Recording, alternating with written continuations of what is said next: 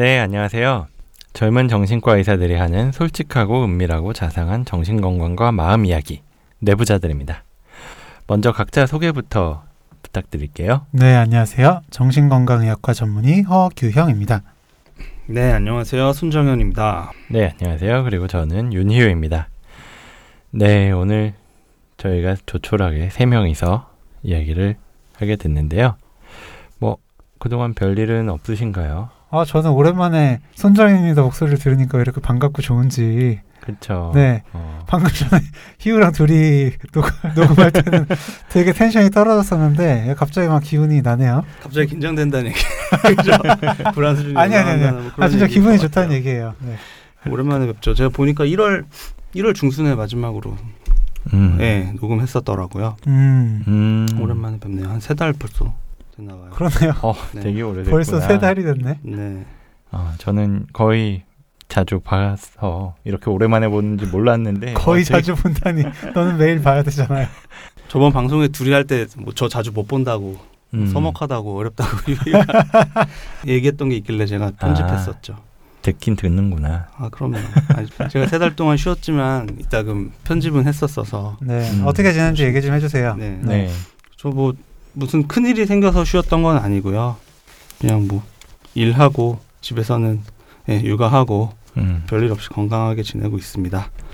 그래서 제가 세 달 만에 나왔는데 어, 3개월 더 쉬겠다는 얘기를 사실 드리기 위한 방송이에요 오늘. 너무 비싸요. 네. 그런 건 아니고요. 아, 사실 저는 자연스럽게 좀 쉬게 된 음, 손을 떼게 된 상황으로 생각하고 있었는데 아 나와서 뭐 쉬든가 작별하든가 뭐 매듭을 지어야 되지 않겠냐라고 음, 성화를 부린 두 분이 특히 있어서 네. 나오게 됐는데 오늘 두 분이 안 오셨네요. 그렇죠. 오동욱 그- 김지영 선생님이. 그러니까 그 두 분처럼 이렇게 아플 때 빠지고 그러면 되는 거지. 뭐 3개월이나 쉬어요. 하여튼 그 자리에서 예, 저도 있었는데 술 마시면서 지용 형이랑 오동훈이 저는 네, 맞는 줄 알았어요. 예, 정현이한테 너 안 할 거냐? 어? 어떻게 사람이 하고 싶은 것만 살고 살수 있냐? 하면서 굉장히 무시했는데 아니 뭐다 맞는 얘기기는 하죠. 네. 그두 음. 분은 참술 드시면 너무 무섭죠. 네. 그래서 제가 안 갔어요 그날. 어, 어쨌든 정현이가 불안 요정이라는 건 이제 청취자분들도 익히 알고 계시겠지만 네. 어, 그 불안 수준이 저희가 생각했던 것보다도 상당했구나. 아 그걸 몰랐어요. 그 정도라는 걸. 음. 음. 그래서 저는 그 두 분의 성화에 못 이겨서 나온 것도 있었는데 두 분이 안 오셔서 굉장히 좀 황당했는데 그러게요. 음. 저 원래 다섯. 명이서 다 같이. 얘기하려고 했잖아요. 음. 네, 제가 작별일지 뭐 휴식일지 모르는데 안 나왔네요. 아무튼 아니에요, 님. 음, 작별은 안 돼요. 맞아요. 근데 하여튼 두 분 다 너무 지금 오늘 상황이 피치 못할 예, 저 사정이 있으셔서 음. 이해를 해야 될 것 같고 아무튼 음. 저는 그렇습니다. 저는 뭐 뭐 아쉽다 뭐 왜 안 나오냐라고 찾는 분들이 별로 없어서 괜찮을 줄 알았는데 무슨 소리죠? 그래도 네, 네. 그러니까 병원에 오시는 분들이 뭐 물어보기도 하시고 해서 일단 아쉽다라고 지금 댓글을 달아야겠네요. 그렇죠. 아 근데 실제로 예, 댓글 많이 달아주셨는데. 네. 네. 제가 뭐뭐 배제 당했다 뭐 따돌림이 있었다 뭐 이런 이런 걱정을 하시는 분들도 분도 한 분 계셨어요. 뭐 아. 사이가 안 좋으신 아. 거 아니냐. 아, 아, 뭐 겸사겸사 나오게 됐고요. 네. 그런 거 아니죠. 사이는 좋죠. 네, 저는 좋다고 생각해요. 저희는 저희는 좋은데 정현이가 오늘, 저를 싫어할 수도 있어요. 오늘 없는 두 분은 사실 입장을 좀 들어봐야 될 것 같고요. 아, 그러네. 네. 동훈이는 그때 좀 그렇더라고요. 하여튼 예, 저희 사이는 좋습니다. 네. 네. 음, 한참 전에 쉬고 한참 전부터 쉬고 있는 천일이도 사이는 좋아요. 좀 너무 본 지 오래됐어요. 박찬일 선생님 좀. 보고 싶은데 거의 한 1년 된 것 같아요. 선일이 형한테 줘야 되는 것도 있는데 지금 한 1년째 못 주고 있는 게 있어요. 뭘, 뭘 줘야 돼요? 뭔가 전달해 줘야 되는 게 있는데 아. 그걸 못 줬어요, 제가. 박찬일 선생님 이 방송을 들을 리는 없겠지만 만약에 듣는다면 저희 병원 한번 와 주세요. 좀 뭐 드릴 게 있으니까. 이거 들을 리가 없어. 내가 봤을 때. 네, 아무튼, 아무튼, 예, 네. 제 근황은 뭐 이 정도로 말씀드리고 네. 네. 오늘 내용으로 들어갈 텐데요. 오늘 저희가 준비한 방송은 이 도서 출판 푸른숲에서 나는 정신병에 걸린 뇌과학자입니다. 라는 책을 저희한테 소개를 시켜주시고 보내주셨어요. 그런데 음, 저희가 이 책을 읽어보니까 어, 내용이 생각보다 좀 괜찮고 같이 한번 이야기를 나눠보면 좋겠다. 그리고 음. 책 자체도 책 자체지만 이 책에서 나오는 어- 정신병에 걸린 뇌과학자라고 했는데 그 어떤 병이었는지에 대해서도 좀 이야기를 해보면 좋을 것 같아서 소개를 해보려고 합니다. 네, 그 질환에 대한 정비소 음. 그리고 추가로 네 책에 대한 소개 네. 방송이 되겠습니다. 네. 네. 네, 이 책은 어, 네 나는 정신병에 걸린 뇌과학자입니다라는 책은요, 그 정신 질환에 대해서 굉장히 연구를 활발하게 하시던 분이세요. 네, 책의 저자가 뇌과학자 바버라 립스카라는 분이시고요. 어, 이분이 조현병 연구를 하신 분이거든요. 그렇죠. 음, 네. 네. 맞아요. 어, 이분이 조현병이 이제 전전두엽 부위와 관련이 있다라는 걸 밝히신. 네, 음. 그런 분인데요. 이런 분이 정신질환을 직접 경험하면서 어떻게 뇌가 그런 증상들, 여러 가지 좀 이해가 안 되는 음. 그런 증상들을 만들어내는지 이해하는 그 과정을 담고 있습니다. 네. 그러니까 어떻게 보면 평생 그 정신질환을 메이저리티로 음. 예, 주 연구 분야로 삼고 연구를 하셨던 분인데 그 정신질환의 증상을 본인이 경험하는 상황에서 음. 자기한테 일어난 증상과 이 자기가 받게 된 뇌 손상의 상관관계를 이렇게 들여다보고 그리고 회복하는 과정까지 이 책에서 쭉 보여주는 이야기를 보면서 이 뇌가 어떻게 정신질환을 만들어내는지 음흠. 그리고 어떤 정신 기능들이 하나하나 망가져 가면서도 본인이 이걸 그 당시엔 알아챌 수 없는 이유는 뭔지 그리고 어떤 음. 통제할 수 없는 스스로가 스스로의 어떤 행동이나 생각을 통제할 수 없다는 그 기분이 어떤 심정인지 음. 네 우리를 완전히 다른 성격의 사람으로 바꿔놓는 그 메커니즘이 뭔지 이런 것들을 어렵지 않게 풀어내는 음. 내용이죠. 음, 네. 네, 정말 솔직하게 그 병 경험을 풀어내시기 때문에 이 정신 질환에 대해서 특별한 어떤 지식이 없는 분들도 굉장히 이렇게 좀 구체적으로 알아갈 수 음, 음. 있게 쓰셨, 쓰셨던 것 같아요. 네. 그래서 이런 내용이 저희가 방송을 계속하고 있는 이유라고 할 수 있는 정신질환에 대한 오해와 편견을 없애자라는 가치와 일맥상통한다고 생각해서 이 책을 소개해보자라고 마음을 먹었고요. 네, 그래서 오늘 이 정비소에서 소개를 할 질환은 전두축두 치매라는 질환이에요. 뒤에서 이 병이 어떤 병인지에 대해서는 굉장히 자세하게 이야기를 할 거고요. 이 책에 등장하는 이 바버라 립스카라는 이 작가분, 과학자분이죠. 이분이 어떤 증상들을 겪었는지 그리고 책의 내용은 어떻게 되는지 한번 허기용 선생님께 소개를 좀 부탁드릴게요. 음, 네. 어. 시작 부분을 말씀드릴게요. 네. 평생 뇌를 연구했지만 내가 정신질환에 빠지면서 정신을 잃는 과정이 무엇인지 비로소 온전히 이해할 수 있었다.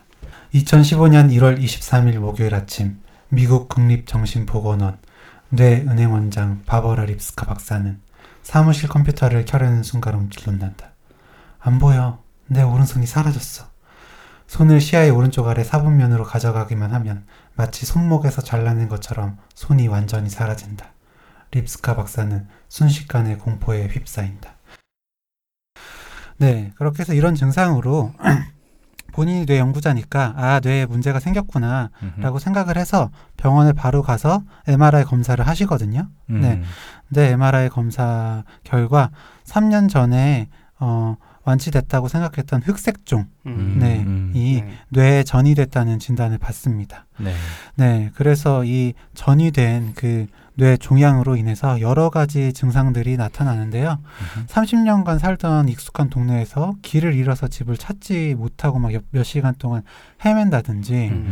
네, 막 머리에 막 바른 염색약이 줄줄 흘러내는 줄도 모르고 막 동네를 음. 달려서 남편을. 깜짝 음. 놀라게 네 한다든지 음, 가족들한테 막 별거 아닌 걸로 화를 내고 음. 어떨 때는 누군가 나를 독살이를 한다 이런 음, 음. 피해 망상에 아, 시달리기도 어, 하시죠. 음. 네 이런 여러 가지 네 증상들을 네 굉장히 진솔하고 자세하게 표현을 또 해주셨고요. 음. 본인이 아무래도 그 정신질환을 연구하는 그 뇌 과학자다 보니까 음. 더 그걸 이제 학문적으로 잘 풀어줬던 그런 책으로 예, 읽어봤습니다. 네.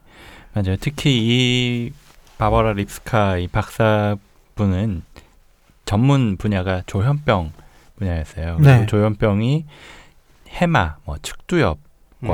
굉장히 밀접한 연관이 있다. 그리고 전두엽의 어떤 손상도 마찬가지로 조현병의 여러 가지 증상을 이렇게 이렇게 나타낸다. 이런 거를 뇌를 직접 그러니까 사망한 사람들의 뇌를 계속 단면을 자르고 뭐 그 안에서 단백질이나 이런 걸 분석하고 그런 연구를 평생 하신 분이라고 해요. 한 30년 정도 연구를 했을 때인데 이 그렇죠. 본인 역시도 이게 조현병이 병- 어, 어떤 기이한 그런 현상, 음, 네, 음, 어떤 마음의 문제가 아니라, 음, 음. 그러니까 뇌의 질환이다라는 걸 밝혀오셨던 분인 거죠. 그렇죠. 네. 그런 뭐 전두엽, 축두엽의 문제가 바로 조현병과 굉장히 밀접한 관계가 있다라는 거를 계속 연구하신 분인데 스스로가 바로 그 증상을 경험하신 거예요.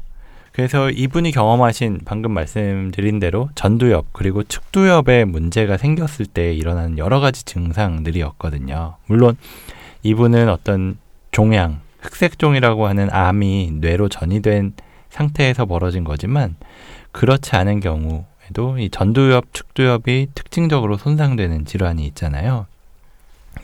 오늘 정비소에서는 그 전두축두 치매에 대해서 이야기를 좀 드리려고 합니다. 우선 그 전두축두 치매가 어떤 건지 한번 설명 부탁드려 볼게요. 네, 전두축두 치매. 일단은 저희가 치매에 대해서도 한번 정비소를 또 자세히 한번더 다룰 기회가 있을 것 같은데요. 음. 음. 전두축두 치매는 일단은 치매인 거죠. 네, 음흠, 지금은 신경 인지 장애라고 해서 인지 기능이 예, 떨어진 질환을 치매라고 하는데 음흠. 인지 기능은 꼭 기억력뿐만 아니라 음. 네, 뭐 말을 하는 네, 음. 그런 능력도 있고요. 음흠, 네, 어떤 행동하는 기억도 있고요. 음흠, 어떤 물건을 인식하는 기억도 있고, 네, 그리고 어떤 걸 계획하고. 네, 그걸 그대로 해내는 그런 여러 가지 그런 도메인, 예, 여러 가지 기능 영역으로 영역. 예, 되어 있는데, 이 전두 측두 치매라는 거는 그 치매의 한 가지 이유가 음흠. 전두엽 그리고 축두엽에 어떤 문제가 생겨서 그런 인지 기능에 장애가 생겼다. 라고 음. 이해를 하시면 되고요. 많은 분들이 알고 계시는 건 알츠하이머 치매, 음흠, 그러니까 네. 알츠하이머 병으로 인한 치매일 음, 거고요. 또 혈관성 치매, 그러니까 혈관에 어떤 문제가 생겨서 음, 생긴 치매, 이런 것들이 대표적이죠. 음. 네, 맞아요. 그래서 이 알츠하이머 치매라든지 혈관성 치매가 사실 우리나라에선 제일 많긴 해요. 뭐 전체 절반 이상을 차지한다라고 하고요. 하지만 이 전두축두 치매도 굉장히 흔한데 그 치매의 가장 좀 특징적인 증상 중에 하나가 기억력이 좀 늦게 떨어져요. 네. 그러다 보니까 치매는 아닌 것 같은데 기억은 잘하는데 어, 굉장히 사람이 달라진다라고 표현을 하거든요. 인격이 달라졌다라고 얘기할 정도로 굉장히 유순했던 분이 화를 잘 낸다든지 뭐 짜증을 엄청나게 잘 낸다든지 음. 아니면 우울해 한다든지 뭐 이런 변화가 있잖아요.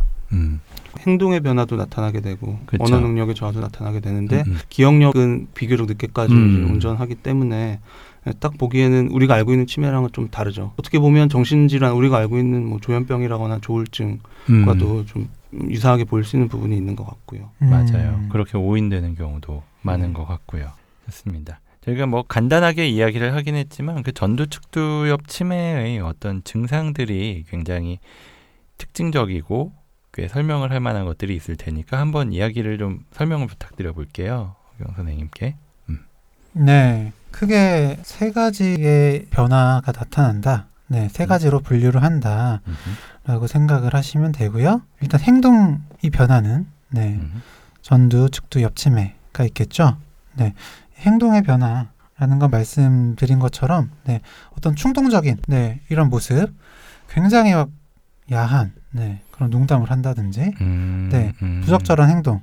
예, 실제로 어, 이런 분들이 병실에 입원하시면 여자 화장실에 그냥 막 들어가신다거나 음, 음, 네, 그런 어떤 여자 환자나 여자 치료자들의 음흠, 네, 어떤 신체에 그냥 무분별하게 접촉을 하신다거나 네, 네. 남자 환자분들이 음. 네, 이런 남자, 예, 그런 네. 모습을 보이기도 하시죠. 그래서 음. 어떤 법적인 문제가 생기기도 하고요. 음, 네, 그리고 이런 충동성을 보이기도 하면서 어떤 분들은 또 완전히 위축되기도 하세요. 사회적으로 음, 위축돼서 아무 행동을 하지 않는 네. 그런 모습을 보이기도 합니다.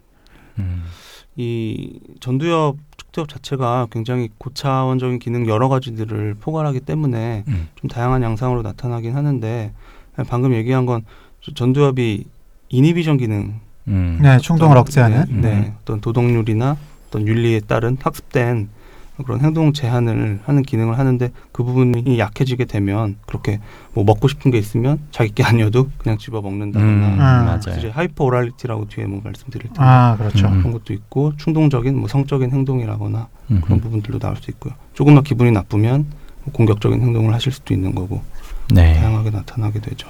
네. 네, 그리고 조금 아까 제가 말씀드렸던 그 hyperorality라고 하는 건 결국 이 폭식 증상이라는 건데 결국엔 충동 조절의 문제인 거죠. 음. 음, 일반적으로 과식을 하는 것부터 어떤 단 음식이나 뭐 탄수화물 같은 즉각적으로 좀 보상이 있는 음식들을 더 어, 선호하게 되는 현상이 있을 수도 있고요. 음. 어, 드물게는 먹으면 안 되는 음식들을 음. 음. 막 주워 먹는 경우도 있고요. 네, 그래서 그 식욕이 올라가다 보니까 음. 네, 다른 사람 음식을 뺏어서 먹는 행동, 아까 말씀드렸던 음. 그런 것들도 있을 수 있고요. 그렇게 뭐 충동 조절을 못하는 것들도 나오고요. 그 다음에 비유창성 실어증이라는 게 있어요. 이게 뭐냐면 발음 장애가 있고 또 음성학적 문법적인 오류를 자주 범한다고 해요. 말을 뭔가 좀 버벅인다든지 뭐 발음이 좀 이상하게 아니면 문법에 오류가 있는데 문제는 그런 이해 능력은 정상이에요. 아. 말을 어떤 이야기인지 그거는 잘 알아듣고 표현은 음. 하는데 그 구조가 이상해지는 거죠. 문법이 이상해진다는 거는 그런 오류를 많이 보이기도 하고. 그러니까 언어가 음. 들어 입력은 되는데 나가는 거에 문제가 그쵸. 네, 더 있는 거죠. 어, 네. 나가는 게 막 유창하지 않고 자꾸 막 버벅이고 문제를 일으키고. 자 그리고 뭐 의미 침해라는 것도 있는데 그거는 음성학적이나 문법적 능력은 또 이 경우에는 정상인데 단어에 대한 이해나 사물을 지칭하는 능력이 떨어지기도 한다 그래요. 이게 뭐 전두엽이나 측두엽의 어느 부위가 침범이 되느냐에 따라 좀 차이가 있을 거고요. 예.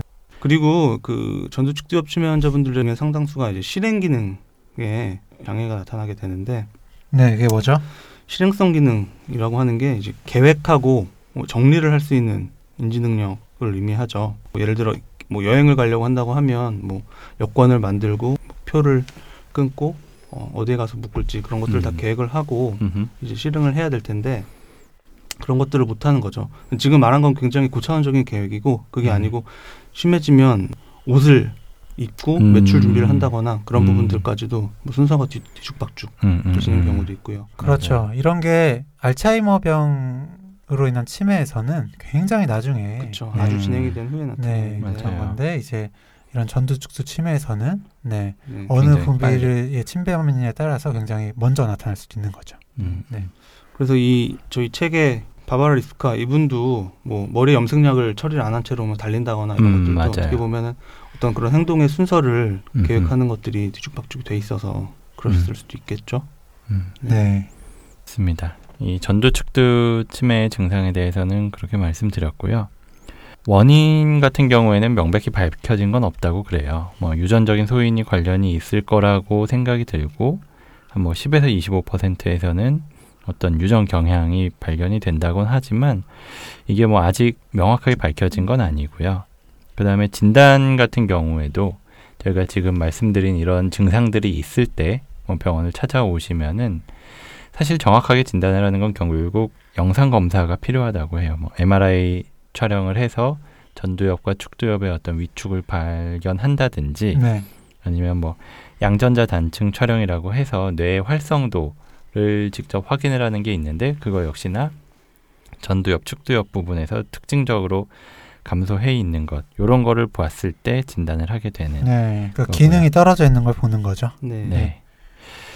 근데 이 립스카 이분 같은 경우에는 흑색종에 의한 음. 기질적인 네. 전두축두 치매로 비교적 음. 원인이 명확한 쪽에 속하다고 그쵸. 봐야겠네요. 음, 그래서 뭐 그 MRI를 본인이 찍었는데 그 뇌 종양이 딱 전이가 된 부분 자체가 전두엽 그리고 측두엽 네. 이런 곳에 한정이 돼 있었던 걸 뭐 스스로도 발견을 했다라고 네. 이야기를 하고요. 그렇죠. 예. 이 그 전두축두 치매가 어, 특히 조기 치매에서 많거든요. 음, 네. 조기 맞아요. 치매 몇 프로? 20% 네, 네. 20%에서 25% 정도 차지한다고 하는데 음, 음. 그래서 그런지 얼마 전에 진료실에 아드님하고 같이 여자 환자분이 오셨는데 음, 네, 50대 이제 초중반 그쯤의 나이셨어요. 음, 음, 네. 그런데 너무 급작스럽게 음, 너무 빨리 네. 그 전두축두 치매 증상이 진행을 하다 보니까 네. 아드님께서도 그 병을 받아들일 준비도 안 됐는데 그렇죠. 네, 벌써 진행이 많이 된 거예요. 음, 네, 그래서 너무 힘들어하셨던 네, 음. 모습을 보면서 안타까웠던 기억이 납니다. 맞아요. 네. 사실 이게 빠르면 진짜 한 30대에서부터도 나타날 수 있다라고 그러고요. 뭐 네. 호발 연령이 한 35세에서 75세라고 나오니까 보통 알츠하이머 치매는 좀 나이가 많은 한 70대 이후를 보통 생각을 하잖아요. 네. 네. 그만큼 어 우리 어머니는 50대인데 어떻게 치매 냐 거기다 이만큼 진행됐다는 거 어, 정말 받아들이기 힘드시죠. 아, 그렇죠. 음. 네. 네. 그리고 사실 이게 치료도 만만치가 않잖아요. 어. 아직까지는 알려진 정확하게 알려진 치매 이 전두축두 치매의 치료 방법은 없고요.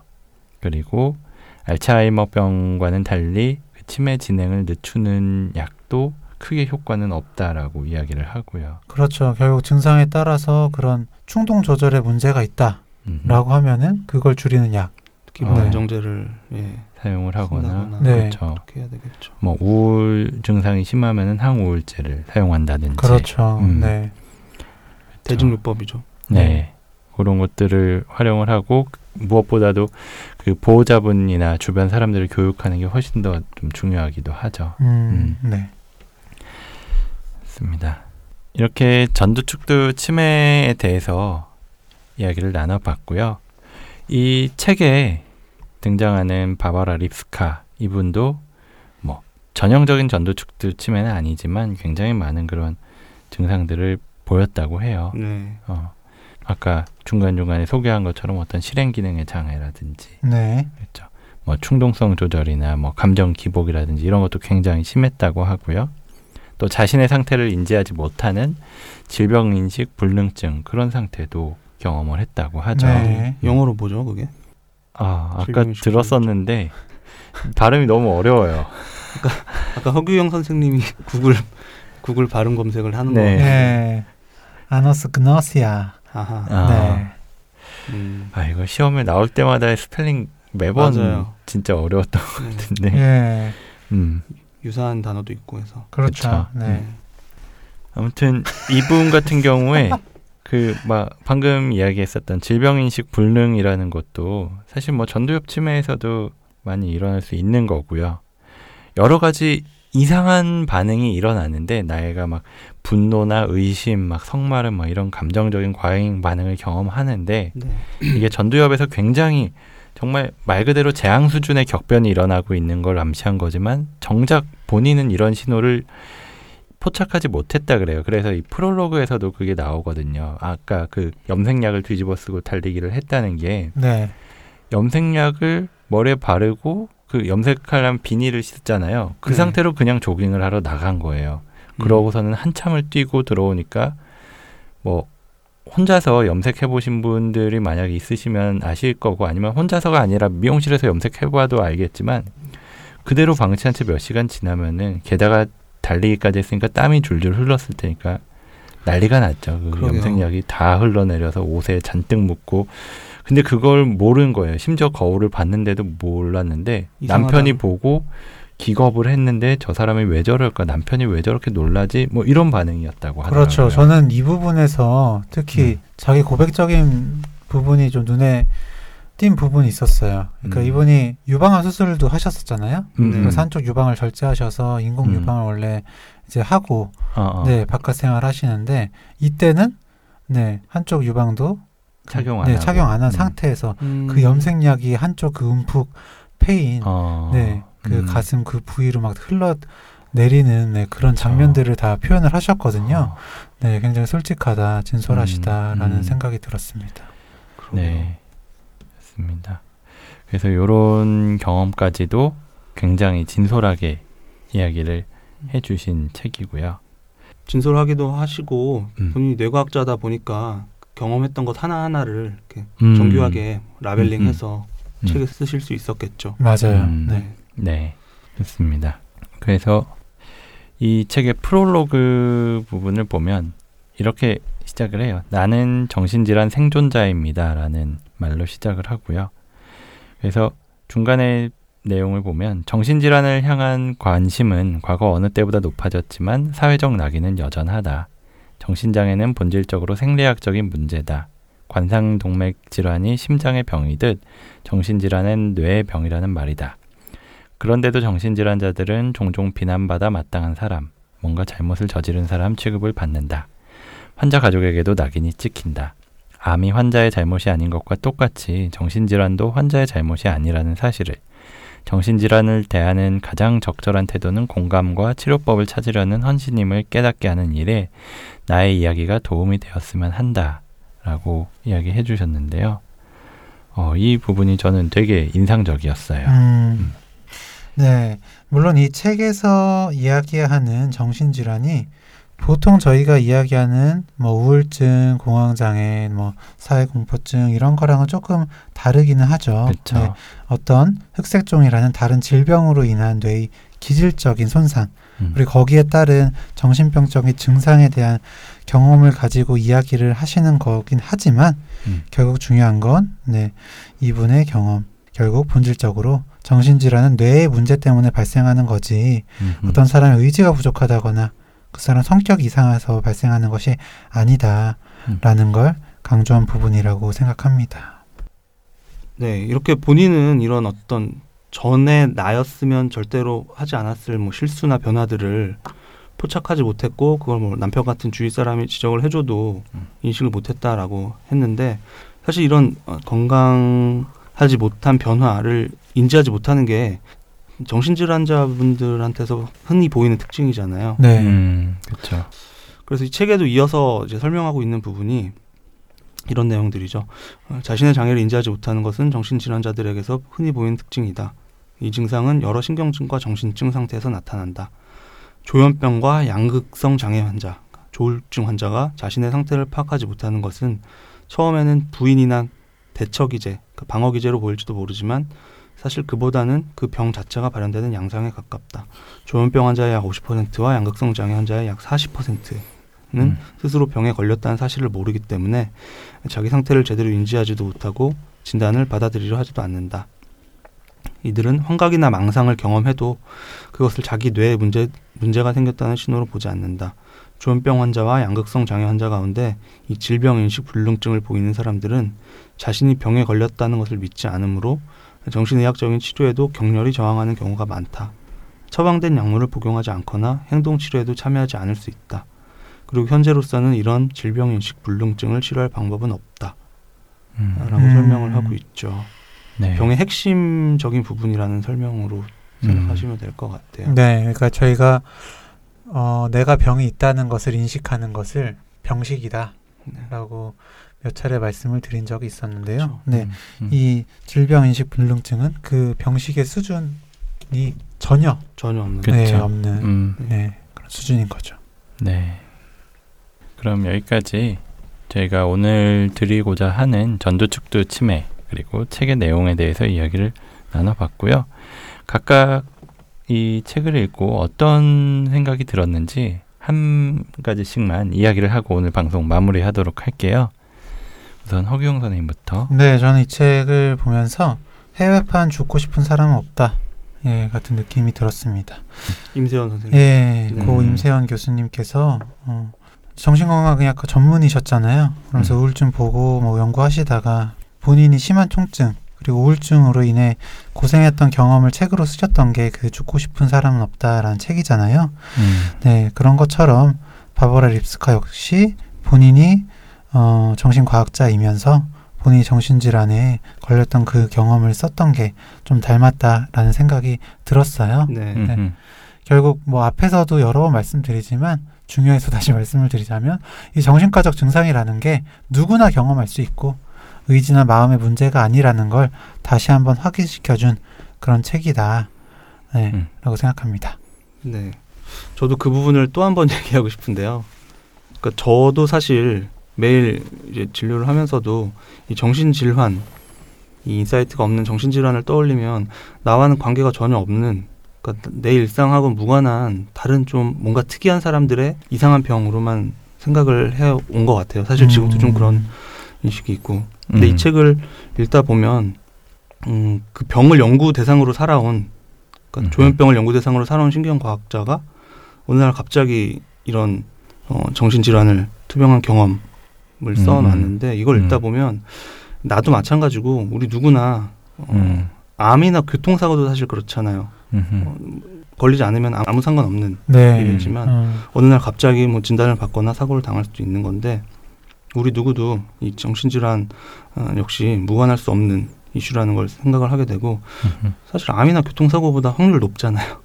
그렇죠. 조현병이 1%인데 어. 음. 사실 뭐 사고로 기질성 정신병이 생길 수도 있는 거고 다쳐서 네. 음. 네. 뭐 조울증도 있고 사실 이 아까 얘기했던 insight가 사라질 수 있는 정신질환은 굉장히 많고 그걸 다 음. 합치면 결코 낮은 확률은 아니라는 거죠. 음, 그렇다는 걸 새삼 생각하게 됐고요. 음, 근데 한편으로는 또 그렇기 때문에 이 정신질환자들을 돕는 데 있어서 이 자기 결정권, 뭐 우리가 흔히 말하는 인권뿐만 아니고 이 치료 받게 할 권리에 대해서 정말 고려가 필요한 것 같다. 음. 네. 새삼 생각을 하게 음. 됐습니다. 요즘에 음, 음. 정말 가슴 아픈 사건들이 자꾸 이어지고 있어서 저는 더 그런 생각을 했던 것 같은데 이 책 읽다 보면 아까 얘기했다시피 이 병에서 어떻게 보면 세상에서 제일 잘 알고 있는 사람임에도 불구하고 그렇죠. 완전히 그 병식을 갖지 못한 상태에서는 음, 혼란스러운 모습을 보이시잖아요. 맞아요. 네. 그래서 이런 혼란스러운 마음 상태를 이 책을 읽다 보시면 조금 더 이해를 하실 수 있을 것 같고 음. 그게 때로는 본인 의사와 관계없이 어떤 음, 치료를 받게 할 필요가 있겠구나를 음. 조금 더 이해하실 수 있지 않을까 싶고 음, 그런 어떤 치료적인 제약, 어떤 강제적인 개입이 음, 또 우리 사회 전반의 안전뿐만 아니고 이 환자 본인의 웰빙을 위해서 필요하다는 점을 음, 생각을 많은 분들이 하셨으면 좋 겠다는 생각이 들었습니다. 아. 저도 사실 아직 이 음. 책다 못 읽었는데 음. 좀더 읽어보려고 하고요. 네. 네. 네.